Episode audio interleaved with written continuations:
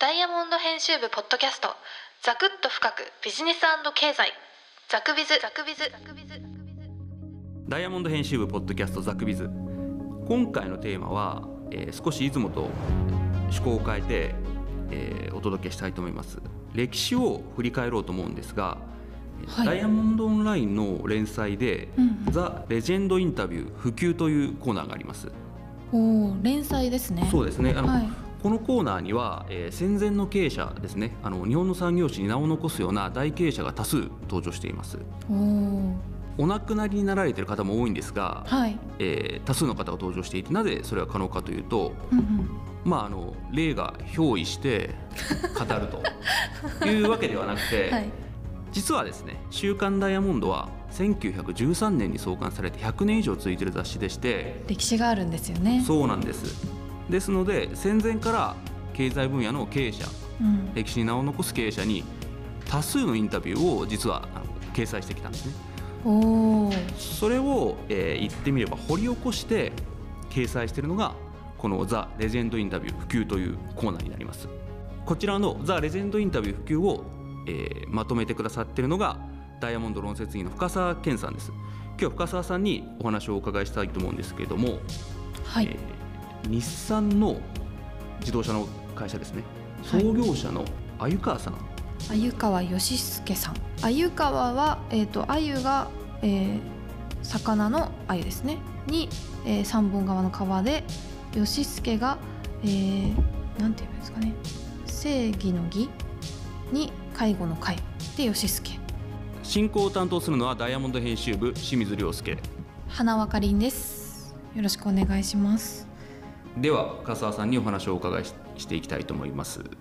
ザクビズ。ザクビズ。ザクビズえー今回「ザ・レジェンド・インタビュー普及」の連載の中から、えー日産コンツェルン創始者の鮎川義介さんのお話をしていただくことになっているんですがなぜ鮎川さんのお話をピックアップされたんでしょうか？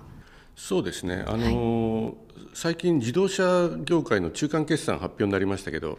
えー日産、三菱っていうのは、かなり大きな赤字を出して、であのーまあ、もちろんこのコロナ禍なんで、自動車メーカー、どこも経営は苦しいんですけど、そこが、あのー大きく明暗を分けたっていうのがあって、で日産に関して言うと、ゴーンさんの事件があって、皆さん、これからどうなるんだろうって注目されてますよね。であの鮎川義介さんの、えー経営者としての歩みを見ると、はいえー日産がなぜこうこんなことに陥ったのか、えーそもそも日産の歴史って、えーどうなんだったっけっていうのが改めてその分かるという。なるほど。だいぶ前の方ですけど相川さんの歩みを見ると今の日産に通ずるようなものが問題や。そうですね、であの皆さんにちょっと想像してほしいんですけど、自動車メーカーの創業者の名前、えー正確に言わなくてもいいんですけどたホンダは？本田宗一郎さ本田んですね。宗一郎そうですね、はい、鈴木は？鈴木も鈴木鈴木道夫さんが作った会社です、松田は？松松田十次郎さんという方が作ったんですけど、あはいはい。じゃあ日産はって言われた時に経営者のあ創業者の名前パッと出てこないですよね。そうですね。日産は名字じゃない日産西さんじゃないですね。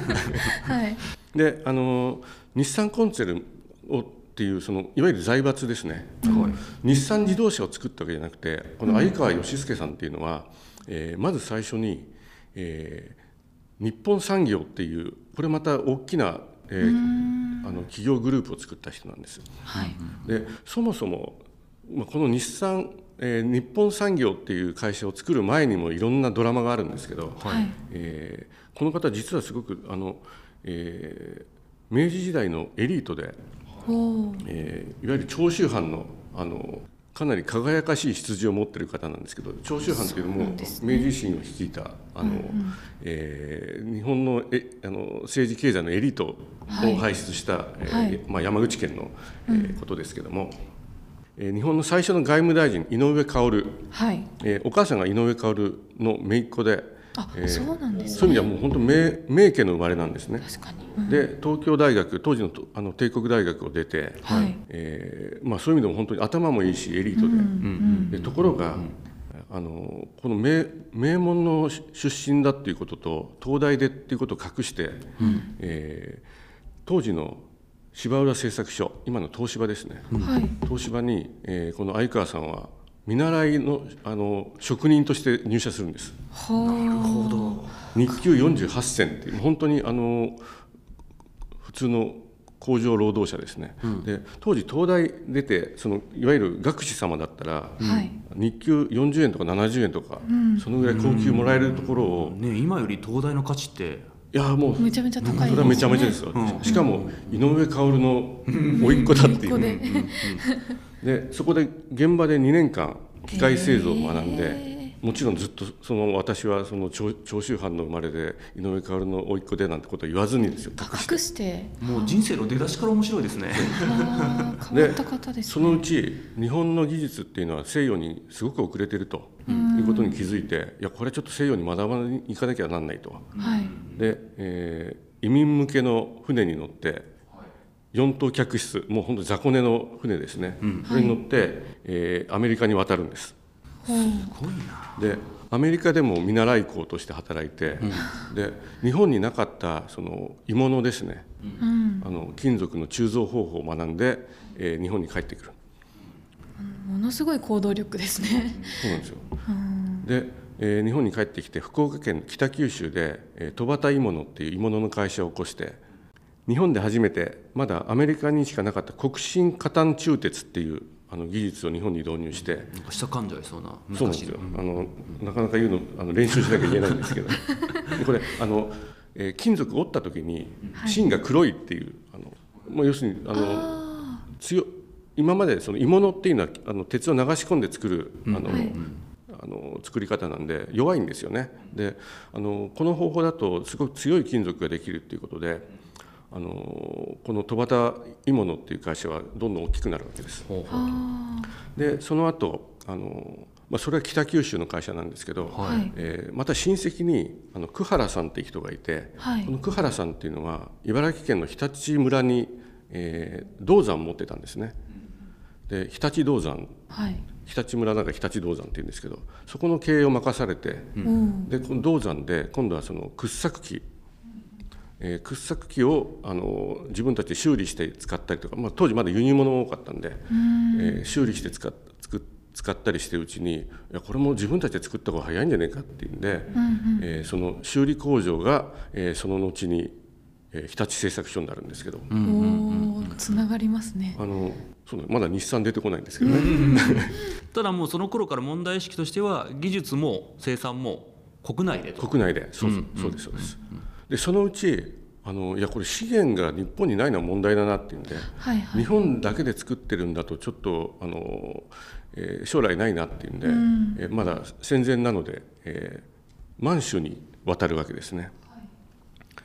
当時満州を牛耳っていた三木三助っていう5人の人物がいて、うん、えー、関東軍参謀長の東條英機、はい、あの後の首相ですね。であと満州国の、えー、行政トップにあたります。あの満州国総務長官の星野直樹。これ2人とも木がつきます。最後最後に。はい、で三助、えー、総務総務庁の次長岸信介。であの安倍さんのおじいちゃんですね、はい、昭和の妖怪って言われたあのこの人も首相をやりましたけど。で、えー、南満州鉄道満鉄の総裁の松岡洋介、うん、で5人目、えー、満州重工業開発っていう会社の総裁になった鮎川義介この5人の中の一人なんですよ。なるほど。であの満州の要するに重工業に関わる、えー、仕事を全部任されて、うんうん、役長は満州なんですか？すいません、はい、でまあとにかくその、えー、日本だけじゃなくてもういきなり海外に飛び出した、まあ、グローバリズムのあの先駆者みたいなところですね。でまあ、ところが戦争が終わってえーまあ、東條英機なんて特にあの永久戦犯で死刑になっちゃいますけどそうですね、えー、鮎川義介さんもあの戦犯としてあの巣鴨プリズンに収容されちゃうんですけど、はい、でそれまでにだから作ったそのあのその満州の重工業もそうですけどあのそれら全部総称して日本産業。あそういうことなんですね。あの日本産業っていうふうにあのその略して日産なんですけど、えー、その中にはさっき言った日立製作所もあれば、うん、えー、日本工業工業っていうのはあの鉱山の鉱ですね、えー日本工業って今のエネオスうん。です、あと日立造船。日本水産。日本冷蔵。日本油脂。日産化学。すごいですね。日産火災、日産生命ってせあの保険会社もやってます。あの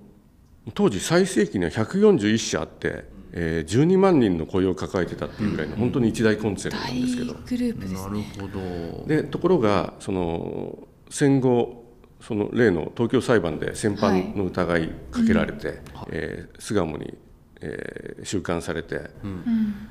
あの、まあ、20ヶ月で出てくるんですけどあのそこでいわゆる財閥っていうのは、まあ、解体されたっていうことになります。はい。でところがでもあの皆さん財閥解体っていう言葉は知ってるかもしれないですけどはい。いまだに三菱財閥だとか住友財閥だとか残ってます。いますよね。はい。でこの日産コンツェルンっていうのはほぼ、まあ、もちろん日産と日立っていうのは仲良くて、あのえー交流はもちろんあるんですけどいわゆる財閥っていうふうな言われ方してないうん。ほとんどの方は知らないですよねおそらくそうういうこと、うんこれなんでかっていうともともとその相川さんっていうのは、はいあのえー一つの会社を起こしたらそこで儲けたお金っていうのは社会に還元しなきゃいけないっていうんで、うん。えー株式公開してであのそこからまた次の会社を起こしてっていう形で、あの自分の財産作らずにへえ。来たっていうそういう生き方をした人なんです。なるほどでそもそもさっき言ったようにそのいきなり東大出たんだけども見習いの職人から始めたっていうそういう人人で、うん。えーそもそも東大を出た時に人生設計立てたっていうんですね。自分で誓いを立てたと。はい。えー終生自分は富豪となることなしに天職に精進しようと。お金持ちになりたくないっていうふうにその時思った、うん。名門の一族出身なのにかかからずですねなるあのなんでですかっていうふうに当時のインタビューで答えてるんですけど、はい。自分は名門の一族でであの兄弟も、えーあと本当にお父さんお母さんも含めても一族みんなお金持ちなんですよ。なるほど、うん。で、あの嫁ぎ先とかもそうだし本当にお金持ちだらけで周りが。でそのお金持ちたちの言うことをやることっていうのがもう嫌で嫌でしょうがなかった。なるほど。でお金っていうのは人をダメにするっていうふうにもう最初から思っていてなるほど。だからもう自分は貧乏から始めてであの財産を残さずに社会に還元するんだっていうふうに誓いを立てたっていうはこれはレバノンにいるゴンさんが聞いたらどのように思うのかと気になりますけれども。であとその工場でその一から始めたっていうのは要するに当時東大俺は東大出て、えー経営者やってるんだっていうとあの職人たちは逆にバカにするっていうんですよ。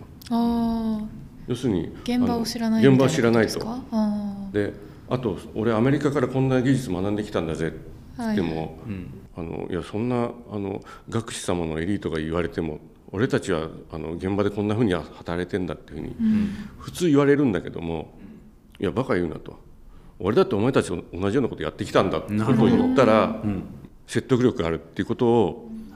最初から考えてたっていうんですね。なるほど。面白いですね。ごいな。確かに言葉の強さが違いますよね。頭で分かってるのと体が覚えてるというか、うんうんうん。あの要するに相手を相手に対してそそういうその威圧っていうのは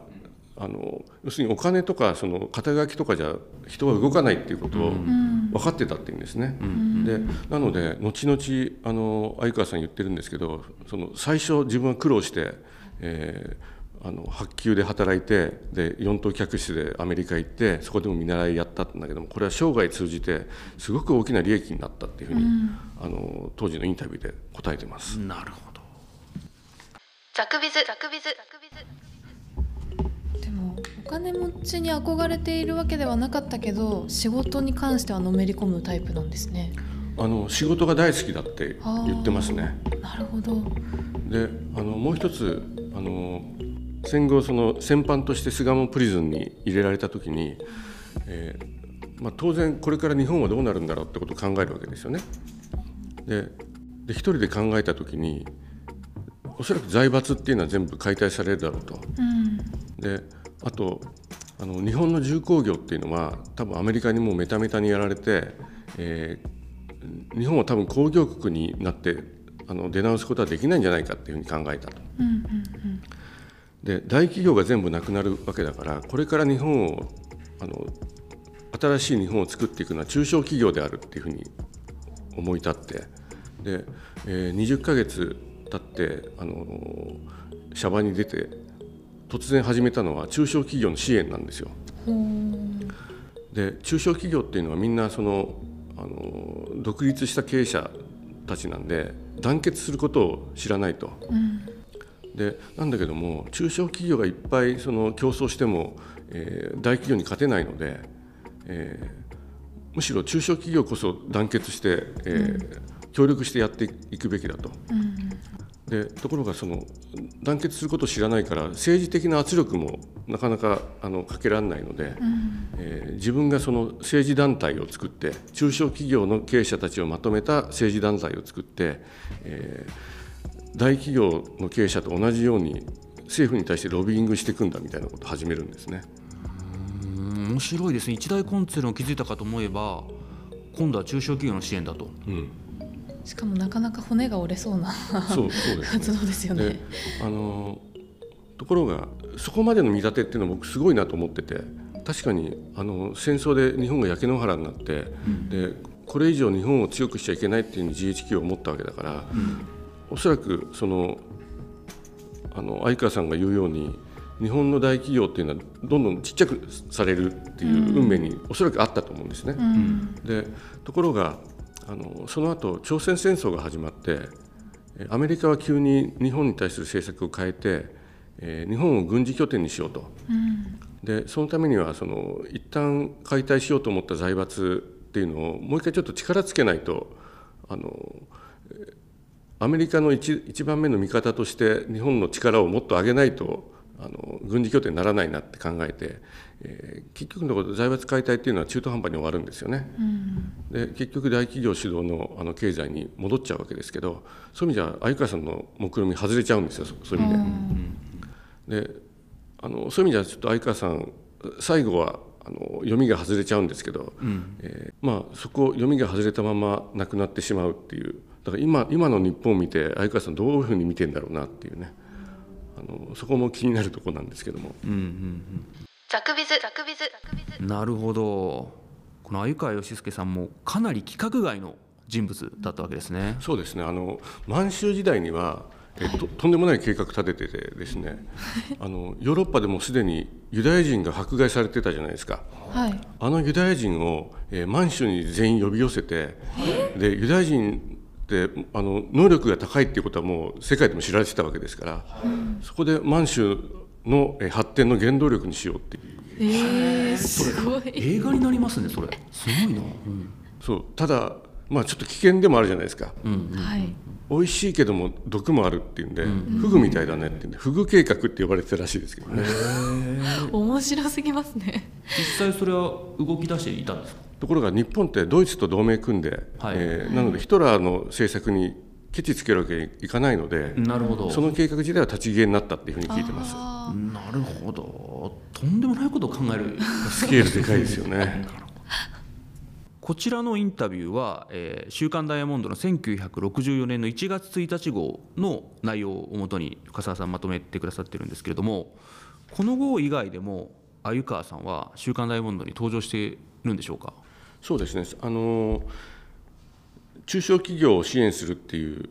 話を「週刊ダイヤモンド」の中でも宣言してたりだとか、あの他にもいろんな局面でこの方ダイヤモンドの紙面に登場してるんですね。で私もあのなんでだろ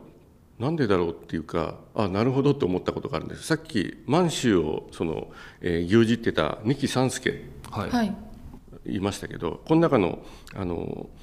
え2期の一人東條英機と星野直樹って言いましたよね。うん、はい、いましたね。満州国総務長官の星野直樹。この星野直樹さんもあの同じく永久戦犯としてあの巣鴨に収監されたんですけど、その後あのまあ一旦あの終身刑の判決を受けるんですけど、はい釈放されて、えー実業界に戻ってくるんですけど東京ヒルトンホテルですとか、えー東急ですね東東京急行電鉄とかの経営に携わるほかになんとダイヤモンド社の会長になってるんですねあ。そうなんですか？そうなんですねでなのであの星野直樹と鮎川義介っていうのはもう仲良しなのでた。なるほどで星野さんと鮎川さんが「いやなんか俺たち2人でインタビューっていうか対談するってなんか夫婦同士みたいだよね」みたいなことを言いながら。確かにね巣鴨で同じ釜の飯を食べてるんですよね。だからよく登場してたわけですね。でこの星野さんが会長だったっていうのもあってあの、えー戦前戦後の大物財界人っていうのはダイヤモンドにいっぱい登場するっていうのもありますそうね。なんです。ねなるほど。知らなかった。ちょっと気になるのが、えー今幅広く話してくださったんですが自動車会社の日産も鮎川さん作ったわけですけども今日産ちょっと大変なことになってますねと、えーそういう意味では名前を残さなかったというのは深澤さん冒頭でおっしゃいましたけどいいことなのかと悪いことなのかとあの他社は名前が残ってて日産残ってない中で日産今ちょっと危機にあると。そこはどどのようにこうまとめの中で深澤さん見られたわけでしょう？かそうですね。あの今自動車でいくとトヨタが強くて、えー日産は本当に対照的にあのこんなことになっちゃいましたけどトヨタの場合やっぱりトヨタ家っていうのがあのグループの中でもやっぱり求心力になってるんですよね。はい。であのこの同族経営っていうのがあのこれやっぱり裏表あって、えーやっぱりその創業の精神だとか、まあ、要するに企業を一体化するためにやっぱり創業家っていうのはあった方がいいっていうのも言えると思うんですね。で日産の場合はあのさっさと鮎川さんの美学で、えー、鮎川家っていうのは残さずに一族も入れずに、あのどんどんあの本当に普通の人たちに経営を任せてはいはい。でその結果何が起こったかっていうと普通のサラリーマンでも社長になれる会社になった。でそうすると派閥争いが起きちゃうんですよね。誰が次の経営者になるかっていうところです、で一回経営者になるともうとにかくこの座は渡したくないみたいな力学も働いたり、日産の経営っていうのはやっぱり伝統的にその派閥争いの系譜っていうのがあって、でゴーンさんになったのもその一環でもあるわけで。うん。でそういう意味で鮎川さんっていうのは立派な考えを持った経営者だったんですけども、まあ、現代まで続くこの日産のあのごたごたを考えると、まあ、功罪あったのかなっていうふうにも思います。なるほど。企業の経営って奥深いですね。あのもうかなり前に創業された会社の創業者の考えが今の、えー会社の経営危機にまでつながっていると。つながってるんですね本当に、うん。深澤さんありがとうございました。ありがとうございました。ザクビズザクビズザクビズ記事の詳細を読みたい方は番組詳細の URL より飛んでご覧いただけますので是非読んでみてください。それではまた。